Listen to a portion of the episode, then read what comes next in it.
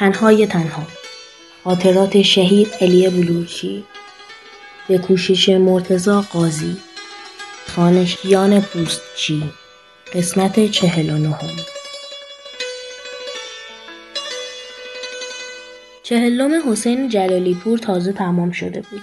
عملیات نزدیک بود و بچه ها یکی دو هفته بعد دوباره باید برمیگشتن منطقه.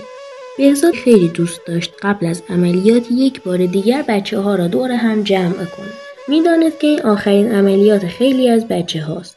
به مادرش گفت که یک آش خوشمزه بپزد. بچه ها همدیگر را خبر کردند. بهزاد می‌خواست هر طور شده از بچه ها فیلم بگیرد تا یادگاری بمانند نمی‌خواست این دفعه هم یکی از بچه ها شهید بشود و این حسرت که چرا وقتی زنده بود ازش فیلم نگرفته روی دلش بماند. آن زمان هر کسی ویدیو داشت ممنوع بود. اگر کمیته از کسی ویدیو می‌گرفت ضبط می‌کرد. بیشتر خانواده هایی که مرفع تر بودن ویدیو داشتند. بچه پولدار بین رفقا علی بنکدار بود. سر تشییع جنازه بچه ها هم علی فیلم برداری می‌کرد.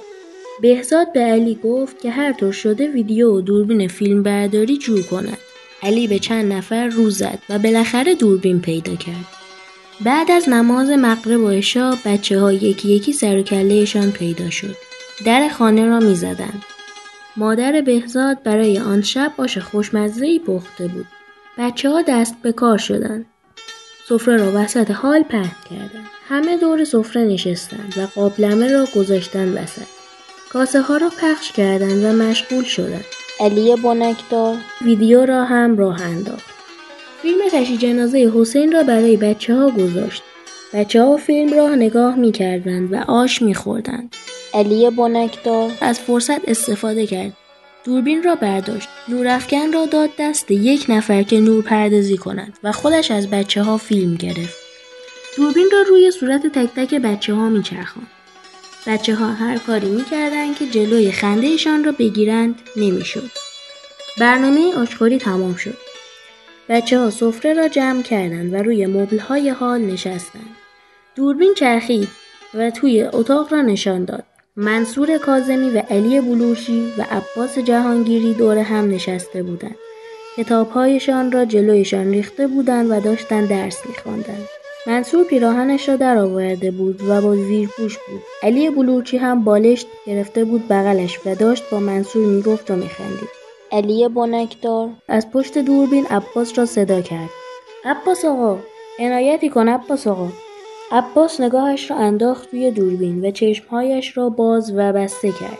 منصور هم که دید دوربین رفته طرفش خودش را پشت پای علی مخفی می‌کرد. نمی‌خواست کسی با زیرپوش فیلمش را ببیند. بعد هم زود از روی زمین جاکتش را برداشت و پوشید. تصویر یک لحظه تاریک شد. علی بنکدار به مجید که نور دستش بود گفت بابا نور بنداز رو صورتشون. تصویر روشن شد.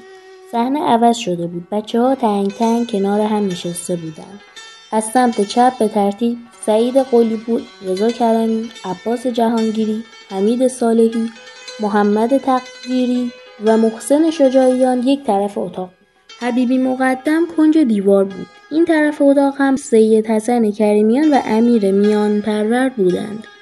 چند نفر هم روبروی بچه ها کنار علی بنکدار نشسته بودند که توی تصویر نبودند. مجید مرادی نور را گرفته بود بالای سرش و می انداخت روی صورت بچه ها. علی بروچی از توی اتاقی که داشت درس می‌خواند آمد بیرون و رفت بین عباس جهانگیری و رضا کرمی خودش را چپاند. یک بالشت هم زیر بغلش بود.